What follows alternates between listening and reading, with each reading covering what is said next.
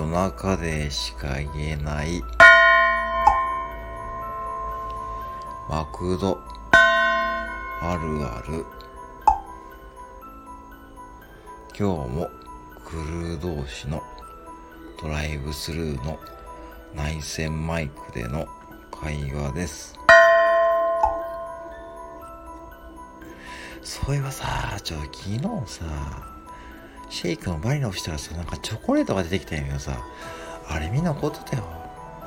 ああ、そうやろ、私聞いたんやけどさ、あれ誰が知っとるやったのは。